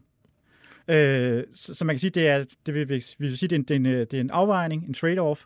Øh, men altså, det er jo fatalt, fordi øh, øh McCarthy's gruppe bliver beskudt, og der er så et, øh, et af flyene, øh, altså med den yngste besætning ombord, bliver skudt ned over Holland, den hollandske kyst, altså mindre end en time efter operationen, og først er overhovedet, er, altså efter de lettet fra, fra, øh, fra Scranton. Og, og øh, der er også et fly, som også bliver beskudt. Det bliver, det bliver ikke skudt ned, men øh, Monroes fly får beskadiget radioen, og han må simpelthen vurdere, uden radio, øh, kan jeg simpelthen ikke gennemføre den her operation, fordi øh, ja, han vil skulle guides og ledes og styres af, af, af, af Guy Gibson under den her operation. Så han må også returnere. Så, så, allerede... så det er to aborts, aborts øh, kan man sige? Virkelig tre fly, tre. tre fly øh, efter en time, som, som, øh, som er på vej. Altså, og, og, og, det, det vil sige, og det er den her gruppe på fem, på, øh, på fem fly. Som, øh, og der, vi kan allerede nu afsløre, at der er faktisk kun en, der når frem og kaster på. Ja, fordi det, det der er ellers øh, så øh, længere hen i, i forløbet ind over, ind over, den er ind over Tyskland, og som sagt, de fortsætter med at flyve i meget lav højde, så et af flyene fra, fra Joe McCarthy's gruppe, som simpelthen flyver ind i elledninger, og han er jo ikke den eneste, ikke det eneste fly, der ender med at ramle ind i nogle elledninger, simpelthen fordi man flyver for lavt. De flyver simpelthen så lavt. Øh. Så det er bare for at illustrere, hvor, øh, hvor risikabel den her operation er. Øhm, men øh, den første formation, øh, og der hvor de langt de fleste fly flyver, den rute der, de bruger sådan noget, der hedder doglegs. Og det er jo sådan noget med, hvor man flyver af nogle ruter, mm. som går, hvor man skal lave nogle sådan ret kraftige drejninger i virkeligheden. Og det hele er for at undgå øh, tysk flag, er det ikke? Jo, men man, man kan sige, det er helt... Øh Øh, man, der har været en grundig planlægning, inden den her operation blev iværksat, og man har jo lagt bevidst ruten efter at, at flyve ind over områder, hvor man efterretningsmæssigt er altså ret sikker på, her vil der ikke være tyske antiluftskytsstillinger. Så det er meget, meget vigtigt at undgå de her antiluftskytsstillinger, når man flyver i den her lave højde. Øh, så, så, så man har jo, man kan sige, de kan jo ikke flyve efter de her radiofyr, øh, som man normalt ellers blev, blev brugte, når man skulle navigere over tysk område. Så, så det, de flyver med, det kan vi sige, det, det, er, det er blindflyvning. Det vil sige, at de simpelthen lægger en, en, øh, øh, en, en kompaskurs, øh, og udstikker en række waypoints, og, og den og vej, de skal flyve. Øh, og så handler det simpelthen om, at navigatøren simpelthen sidder med kortet, øh, korrigerer for, for, for, for, for vindmodstand, vindhastighed, øh, og, og simpelthen sidder og, og de flyver sådan nogle, kan vi sige, enkeltben, hvor han så sidder simpelthen med, med stopur, hvor han simpelthen øh, måler, okay, nu har vi fløjet øh, halvanden kilometer i, øh, i den her højde, nu skal vi så lave en, en, en drejning og, på en ny kurs. Og, øh, og så kigger man ned og ser, at når der ligger en flod, det kan man jo se, fordi vi skal huske, det er jo måneskin. Det er måneskin, men, men, men det, øh, det, det er faktisk blindflyvning, for det er faktisk meget svært for dem overhovedet at få landkending, ah. fordi de er nede i så lav højde. Så, så det, det, det er også det, der er fantastisk ved den her historie. Det er jo, at, at vi får alle besætningsmedlemmernes kompetence øh, for, for vi blik for, når vi læser det her. Og navigatørernes rolle her, i forhold til at finde det her mål, er helt, helt afgørende. Øh, så, så, altså, vi taler om, om, om, om, om ja, det er jo en fantastisk bedrift, at i hele taget, at de kan finde vej til, til dybt ind i Tyskland, ved øh, nærmest at flyve blindflyvning, for det er meget svært at få landkending. Hvorfor skal det være måneskin? Hvorfor har man valgt en, øh, en aften, hvor der er måneskin? Øhm, det har man valgt, øh, fordi man skal flyve. Øh, indflyvning over målet her er, er over vand. Øhm, og, og man har simpelthen man har simpelthen erkendt, at, at hvis det er bælragende mørkt, så er det simpelthen for risikabelt. Det, er simpelthen, det har man, erfaring har været for, for de, de, øh, de, uh, træningen, at det simpelthen det er umuligt at bedømme afstanden til, til vandoverfladen. Øhm, og, og, og jeg, jeg talte jo tidligere om det der med, at, at, at højdemåleren øh, i landkasterbombemaskinen var, var fuldstændig ubrugelig. Og der havde man jo så, så øh, hvad, hvad gør man så, hvis man ikke kan, hvis man ikke kan måle en præcis højde øh, fra, fra et bombefly? Så havde de jo tænkt alle mulige tanker om, at så skulle selv prøve at sænke en vejer ned og måle afstand på den her måde. Men, men, men, løsningen bliver jo så, at man, man monterer to projektører under landkasteren. Øh, der bliver monteret en, en projektør øh, bag på maskinen og en på, på ude på, på, på, på den ene vinge. Og så var tanken, at man skulle øh, man fører første omgang der i, øh, i øh, 150 fods højde, og så da man går ned til 60 fods højde, så er det, når, når maskinen er ned i 60 fods højde, så skal de her to projektører, de skal så faktisk danne, de skal ramme, ramme hinanden, og så skal de faktisk danne et 8-tal på vandoverfladen. Og det skal man så erkende op fra maskinen. Skal, man skal simpelthen kigge ud fra bombemaskinen og sige, okay, nu er de to cirkler har ikke nærmet sig nu, længere ned, længere ned, længere ned. Og, og, og på det her tidspunkt, de flyver i så lav højde, og i Royal Air Force, der kalder man det simpelthen flying on the deck. Det vil sige, altså de flyver simpelthen hen over jorden, ikke? Eller nogle gange kalder de det også low-low, øh, fordi det er lavere end lavt. Øh, Det er jo sådan, at øh, den her øh, første gruppe øh, med, øh, det er jo i alt ni flag, men der er sådan en første øh, formation, øh, hvor de er tre fly med, med Guy Gibson. Øh, de når øh, heldigvis øh, frem. De, jeg tror kun, det er ud af de ni fly, der er, øh, der er der kun et, et enkelt fly, der, der mistes på vejen. Ja. Og så er det så, at øh, Guy Gibson, han øh, angriber.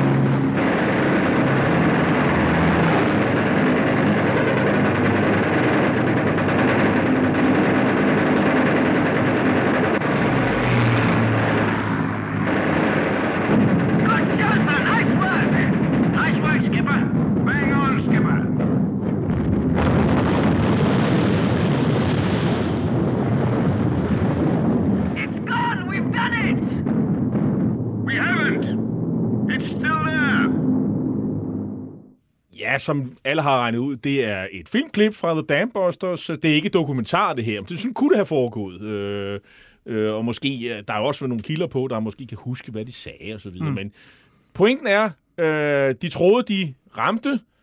Desværre, det var en øh, øh, forbier. Og nu lyder det som om, det er meget nemt det her. Han prøver faktisk temmelig mange gange. Jamen, han, øh, Gibson øh, laver, kan vi sige, han laver seks forsøg, inden han faktisk øh, gennemfører det her forsøg her. Og nu, nu sagde du ramte for siden af, altså, han, han når ned i højden, han når ned i øh, 18 meters højde, han smider bomben 400 meter fra målet. Så man kan sige, at han gør alt det rigtige. Og man kan sige, at bomben rammer også tæt på målet, og detonerer tæt på, på dæmningen. Men den står stadigvæk, så det, man kan sige, at det er jo ikke en forbier.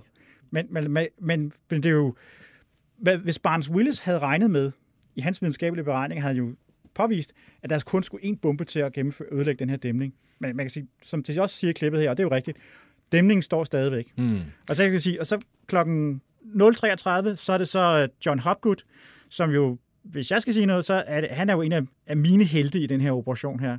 Uh, han er jo en af de uheldige, som allerede inden det her bombeangreb uh, blev indledt, er han blevet ramt af et tysk antiluftskyts. Øh, og hans, øh, hans øh, forskytte er, er faktisk allerede blevet dræbt af, af tysk antiluftskyts. Hans radiooperatør er hårdt såret. Øh, øh, han har næsten fået skudt benet af. Hans agterskytte er også hårdt såret. Og Hopgood er også selv såret. Øh, og øh, der er bekymrede besætningsmedlemmer, som spørger til hans ved og vel, og der siger han så de berømte ord, carry on, I'm okay. Øh, så, så, og Hopgood har, øh, på grund af det her tysk antiluftskyts, har han faktisk, flyver han på, på tre motorer på det her tidspunkt. Øh, og, og han har jo på en eller anden måde, han kunne jo have valgt at sige, jeg flyver hjem af mm. sikkerheds... Men han vælger simpelthen at blive. Han har en opgave at løse, og så gennemfører han angrebet. Og, og, og vi skal måske lige høre fra klippet her, der kan man høre, at øh, der, der, der er maskingeværet, det arbejder. Og man får, og, og man får vel også øh, noget imod sig. Altså, der, Jo. der står jo en tysk, øh, tysk flag og hammerløs. Øh, Jo, men man kan sige, at Hopgood kommer jo efter i kølvandet på Gibson. Og nu ved tyskerne, hvad det her det går ud på. Mm. Altså, de, de kommer i lav højde. Så Gibson får en hel del antiluftskyst eller flak rettet mod sig. Men, men da Hopgood angriber, så er tyskerne inde på dæmning, altså virkelig vågnet op. Mm. Så, så han får den helt store pakke fra, fra, fra tysk side. Øhm, og, og Hopgood øh, har jo som sagt, han har, han har ikke nogen forskytte. Øh, han, er jo, han er jo dræbt tidligere, så han har ikke noget at skyde igen med, altså kan ikke selv øh, give noget dækningsild. Øhm, Hopgood er altså en meget dygtig og modig pilot, øhm, og Og han- selvopoffrende og og leder og hans, hans fly bliver simpelthen, det bliver simpelthen gennemhullet under indflyvningen. Øh, han får udløst bomben, men det er altså, han udløser den faktisk for sent. Så det, der sker, det er, at bomben laver, rammer vandet perfekt, slår smut, men flyver altså hen over dæmningen og rammer så en transformatorstation på den anden side. Øh, ganske vist ødelægger den en- også en antiluftskytsstilling, men, men det, der så sker, da Hopgood så flyver over dæmningen, så, kan, øh, så får han simpelthen springstykkerne, og han flyver simpelthen gennem, sin, øh, gennem øh, eksplosionen fra bomben, øh, og, og, og flyet mister højde, øh, og, og styrter ned. Det lykkes så, så øh, bombe, bombessigteren øh, øh, øh, sigteren og, øh, og, øh, og agterskytten øh, at springe ud. Det er så nogle andre, vi skal, øh, som, som, som så, øh, ender med at kunne øh, og, og, og ramme. Det er, det er Young. Ja, man kan sige, så efter, efter Hopgood, så er det øh, mesterpiloten øh, Mickey Martin, øh, som også går ned øh, og gennemfører angrebet. Det, der er jo interessant her, det er jo også, at på det her tidspunkt, så øh, Guy Gibson, han ligger jo ikke bare og cirkler rundt, han ligger faktisk og flyver side om side med de fly, der er på vej ind. Og, Så han tager ikke bare hjem, han, han blev med guiden faktisk. han, han ligger derude og guider dem og, og giver dem råd, samtidig med, at han jo også faktisk øh, skyder med alt, hvad han kan for at beskyde de her tyske antiluftskytsstillinger. Guy Gibson havde jo haft mulighed for at lave de der seks forsøg inden da, så han ved, kender jo indflyvningen. Mm. De andre piloter har ikke mulighed for at lave dry runs, inden de gennemfører deres angreb. Så Guy Gibson simpelthen, han guider dem ind, øh, og det gør han hele vejen igennem. Øh, og Mickey Martin øh, rammer perfekt, men dæmningen står stadigvæk. Og, og det samme, det sker så også med, med, med Ding Yong, som, som også, øh, øh, som også øh, gennemfører et, et angreb øh, og, og rammer perfekt. Øh, men altså, øh, øh, og klokken er nu så, så 10 minutter i, øh, i et, og dæmningen står stadigvæk. Og de har kun et fly tilbage med en upkeep, øh, fløjet af, af, af David Malby. Øh, og og øh, det lykkedes så ham at komme ind, godt hjulpet af, af Guy Gibson, øh, øh, som guider ham ind. Og den her bombe, den rammer altså så perfekt. Og det slår så et hul i dæmningen på, på, på, med en bredde på, på 100 meter. Og hjemme i England, der sidder de alle sammen, øh, Bomber Harris og, og, og, og Barnes Willis, og, og hvem der ellers øh, bestemmer noget, og, og får meldinger om, og de sender, øh, de har sådan en kode, en, en kode, der hedder øh, Goner, øh, hvor de så sætter nogle kode på, hvad, hvad er det for nogle mål, der ramte, hvad tid er det, og så videre. Ramte de, ramte de ikke. Og, øh, men når de rammer den lige røven, for, for, for at sige det på den måde, så, så kommer kodesignalet nikker. Ja. Øh, og det lyder selvfølgelig helt forkert i vores dages øje, øh, øren, og det gjorde det måske allerede dengang. Men øh, der er en forklaring på, hvorfor, det, hvorfor man sender det signal nikker. Og hvad er det? Øh, Nicker er navnet på Guy Gibsons elskede Labrador. Den, og den er sort. Den er sort, ja. Så det er nok derfor, den hedder ja, og det er jo, det er jo en hund, som, som, altså, som betød alt for ham. Han var virkelig en hundefar. øh, ja. Og, og øh, Guy Gibson øh, var måske fatalist, så, så han, han øh, dagen inden angrebet, der bliver Nicker faktisk kørt ned og dræbt. Øh, og, og natten til den 16. maj, inden det her angreb skal gå i gang, der er, sidder Guy Gibson så alene på... Han er virkelig ikke en mand, der viser ret meget følelser. Han viser overhovedet ikke følelser, men han er altså en mand, som, som er tæt knyttet til den her hund. Og, og øh, Barnes Davis er jo bange, simpelthen bange for, at, at, at, at Nickers død øh, simpelthen kan være et, et, et varsel om, at det kan komme til at gå, gå dem ilde. Der var 19 fly, de udløser 11 bomber øh, mod målet. Syv rammer målet, men det er altså kun tre af dem, der udløser et kollaps. Og Young og Malby, øh, det, de har æren for, at, øh, at møldæmningen kollapser. Så tager de øh, allerede den øh, lidt senere, øh, lidt længere nede, øh, noget der hedder Edersee-dæmningen. Øh, det er altså andre fly fra, fra første formation, der kaster bomber der, og den øh, kollapser også øh, kl. 1.52, mm. øh, og det er så Knight, der, der, der rammer den der. Øh, og så sker der jo et kollaps af Møne og Edersee. Det er altså en flodbølge, der oversvømmer Ruhrdalen og landsbyer i Ederdalen. Øh, tyskerne de kalder det for de Møne-katastrofe. Øh, to vandkraftværker ødelægges. Øh, fabrikker og miner ødelægges og beskadiges. Man taler om et sted mellem 1300 og 1600 civile, her er 600 tyskere, omkring 1000 tvangsarbejde. Der er faktisk ikke rigtig nogen, der ved helt præcis, hvor mange der øh, omkommer. Øh, det er faktisk overvejende øh, kvinder faktisk fra, fra det, sovjetiske.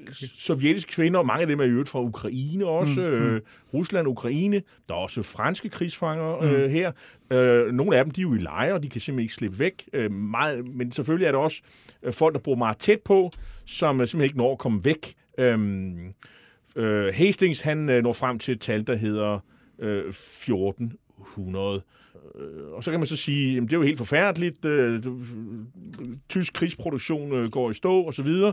Men øh, faktisk så mener man, eller det skriver han i hvert fald, at produktion i området bliver normaliseret fra omkring september 1943. Mm. Øh, men vi kommer ikke udenom, at det her angreb, det gav britterne et moralsk boost. På vejen hjem, øh, der er det jo så, at altså britterne, de, der er også fly, der, der falder ned øh, og bliver skudt ned. Og, Mm. øh, på vejen hjem, øh, 53 mand fra flybesætningen, besætningerne omkommer.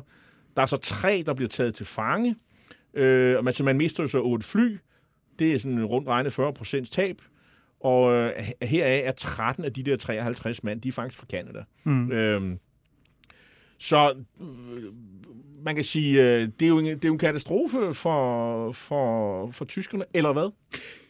Men først og fremmest kan man sige, i hvert fald for, for, for, for dem på, på landjorden, altså man kan sige først og fremmest for, for, for de uh, sovjetiske tvangsarbejdere, eller fra, fra russiske og ukrainske tvangsarbejdere, så er det en human katastrofe, og det er også for den tyske civilbefolkning. Men der skal vi huske, altså, hvorfor er de her tvangsarbejdere på det her sted? Det er jo fordi, altså, som, som du også lige med det her program her, Nazi-Tyskland er et forbryderisk øh, regime, som har bortført de her mennesker fra, fra Sovjetunionen og placeret dem som, som tvangsarbejdere. Øhm, og øh, jamen, øh, dæmningerne bliver genopført øh, i september måned, øh, og de kommer også til at fungere som hydroelektriske værker igen og producere strøm til, Terrordistriktet. Øh, og, og jamen sådan, kan vi sige, overfladisk set, så kunne man måske som nok som historiker sige, nej, men så har det ikke den store effekt, men, men, øh, men det har det jo, fordi tit og ofte så, altså historikere har jo ikke nødvendigvis indsigt i militære forhold, men, men det her, det betyder jo altså, at den tyske rustningsproduktion lider et alvorligt knæk. Og i den her per- altså perioden fra, fra maj til september, så er, er produktionen i Ruhrdistriktet altså hæmmet. Øh, og det vil så sige, at der kommer færre våben til, til Østfronten, der kommer færre våben til fronten i Nordafrika, og samtidig med, så må store dele af, af, af konstruktionsarbejdet på Atlantvolden må afbrydes, og der må allokeres 7.000 mand for at skulle genopføre de her dæmninger. Så det er jo et ressourcedræn i den tyske økonomi.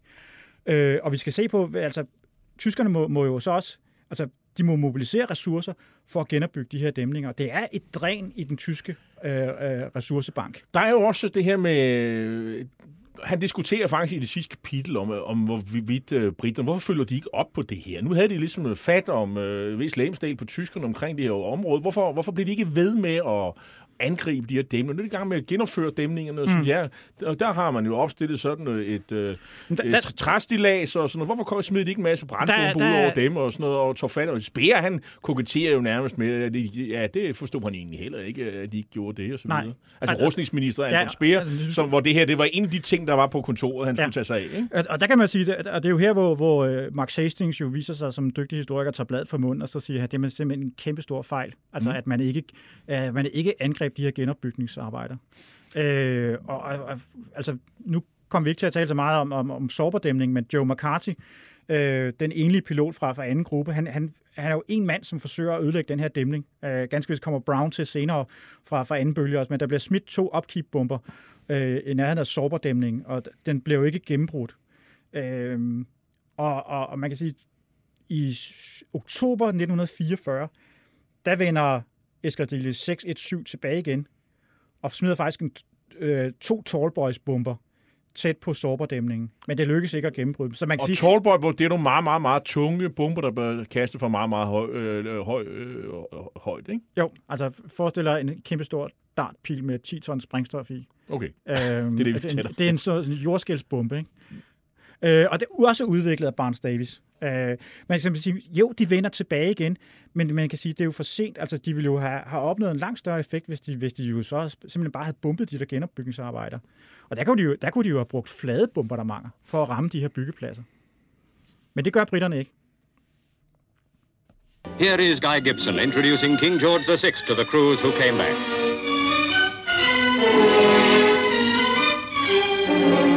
His part in the raid, Wing Commander Gibson received a VC from the King, and 33 other members of the dam-busting team were decorated.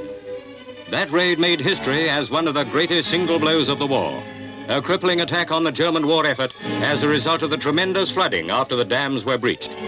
Both the King and Queen congratulated the squadron.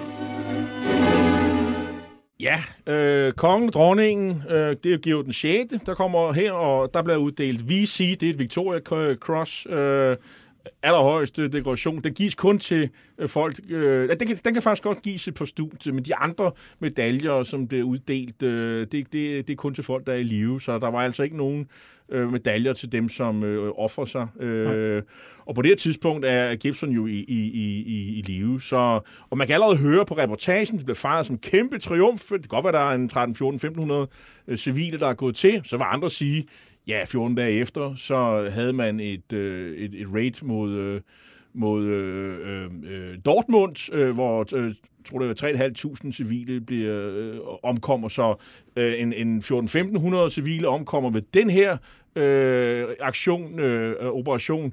Ja, det er sådan en dag på kontoret, når man er, er, har med bomberkommando at gøre, så det, det er ikke noget, man tager så, så, tager så tungt.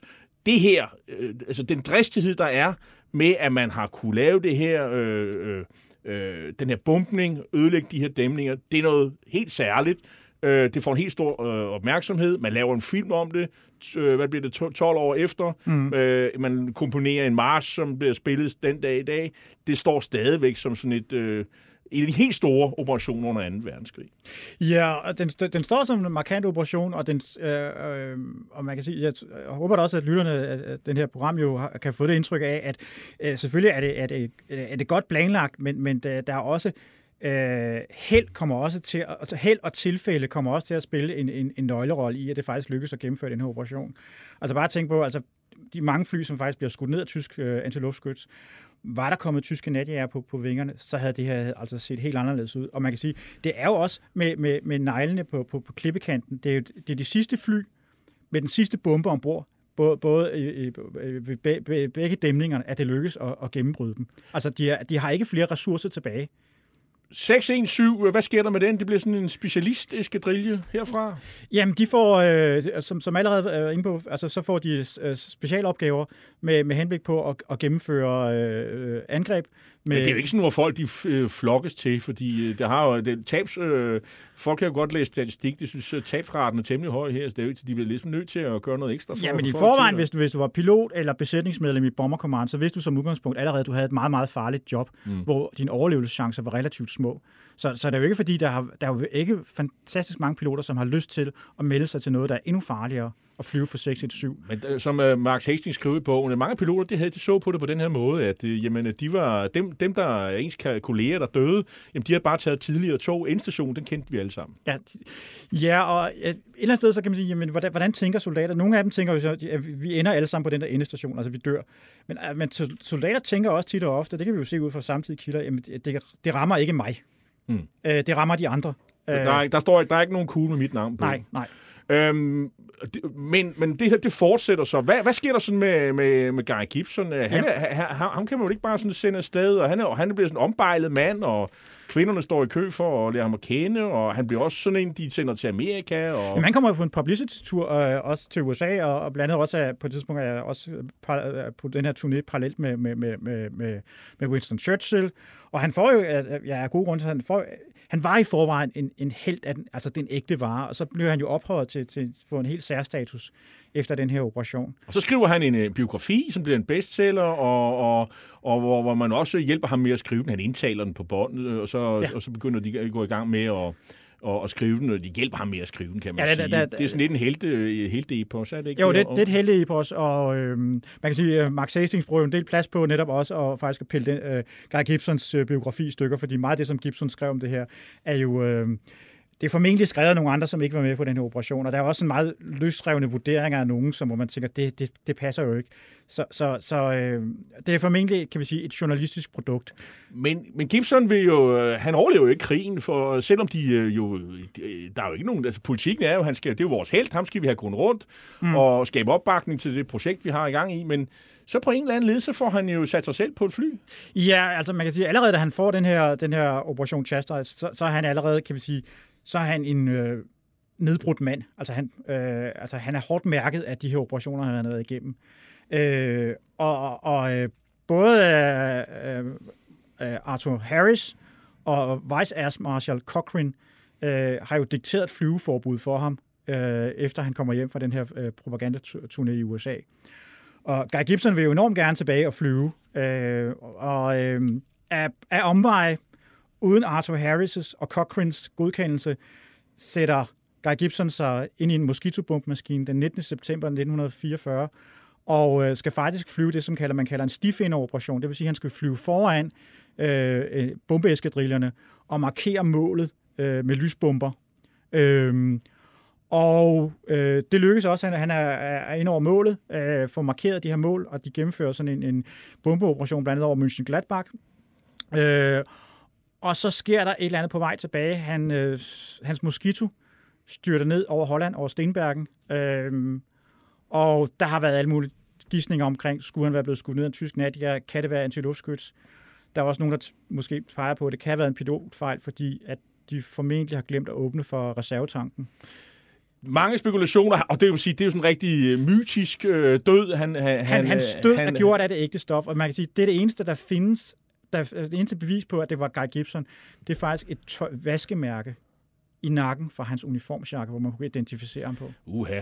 Øhm, man kan sige, øh, det går ikke øh, øh, 617 øh, eskadrillen øh, så godt. Altså, jeg tror, der er 33 mand tilbage, øh, da krigen er slut. Øh, Mm. Mange af dem er væk øh, ja, meget hurtigt at, efter. At, at 33 ud, der er 33 ud af de oprindelige 147, som overlever krigen. Ikke?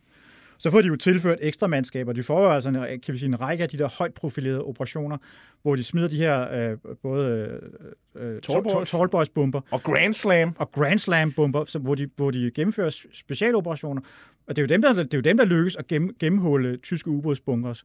Det er også dem, der får sænket Tirpitz. Øh, og så, de retter også en række øh, voldsomme angreb mod tysk infrastruktur, hvor man rammer øh, jernbaneknudepunkter, viadukter, broer og veje. Så det vil sige, at øh, succesen fortsætter bare på andre måder, og, Ja. og det er Barnes Willis, der er med til at udvikle de her bomber også. Øh, er det? Jo, det er, det er Brans Willis, der, der spiller, og han, som han, han kommer til at spille et parløb med, med, med, med, de, med, med 617. Øhm, og øhm, Jamen altså, og det, det er jo vigtigt også, at, faktisk, hvis vi lige skal dvæle lidt ved Barnes Willis, fordi man kan jo godt få sådan et indtryk af, at han jo sådan set bare var en videnskabsmand, som var optaget af at udvikle de her våben.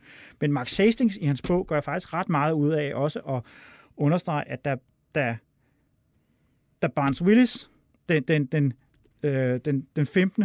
maj 1943 står over for de her medlemmer af Eskadrille 617 og ser de her unge mennesker, skal gennemføre hans operation her, så, så, så går realiteterne jo op for ham. Han er jo meget berørt af det her. Øh, og, øh, Og taler, og taler om, øh, at de her unge mennesker øh, øh, mistede livet den aften. øh, Den Ja, ja, og, øh, og så den, den, den, resten den, af livet. var Ja, den, den, der- den, den 16. og 17. maj, så er han jo dybt berørt, og han er jo fuld af tårer. Øh, Den, den 17. maj, da han jo så erkender, at, at, at så mange unge mennesker mistet livet som følge af hans idé, for det var jo hans projekt, det her. Og øh, han ender også med at blive adlet øh, øh, senere hen, Ja. øh, og får også øh, sin del af, af, af, hvad hedder det, øh, kors og bånd og stjerner på, Mm. kunne, kunne, man, kunne man sige. Øhm, Bomber Harris, han mener faktisk øh, hele, hele vejen igennem, at det her det var en operation, der var, var rent spild af ressourcer. Men på overfladen, der spiller han med, og, og siger, at det er jo, ja, altså, han, han får sådan set en del af æren. For, Jamen altså, om, om natten der i, øh, i Bomber Commands hovedkvarter, der i St. Vincent's Hall, efter at telegrammerne er tækket ind, at begge dæmningerne er, er smadret, så, så skulle øh, Arthur Harris jo have sagt til, til, til Barnes øh, Willis, at fra nu af, du kan sælge mig en lyserød elefant, hvis det skal være det, ikke? Altså, jeg er villig til at købe hvad som helst, ikke? Men, men, øh, det er en sjov anekdote. Øh, Ja. men, men det stak ikke så dybt, fordi uh, uh, man kan sige, det er jo ikke præcisionsbombardementerne, der vinder frem. Arthur Harris' strategi med de her flade bombardementer er kommet for at blive, og det er jo den måde, som, som Bomber Command gennemfører sin kampagne både i, uh, i, i, i 43 og i 44 og helt frem til 45. Altså kun lige med en kortvarig afvielse i forbindelse med, med, øh, med kampene i Normandiet, hvor landkasterbombemaskinerne også bliver indsat som, kan vi sige, som taktisk luftstøtte. Men ellers så var, så var øh, strategien, det var de her fladebombardementer af de tyske byer. Vi har i dag talt om Operation Chastise, øh, en bog øh, skrevet af den øh, britiske historiker og forfatter, journalist Max Hastings. Chastise The Dam Busters. Øh, en bog, der øh, indtil videre kun er kommet på engelsk.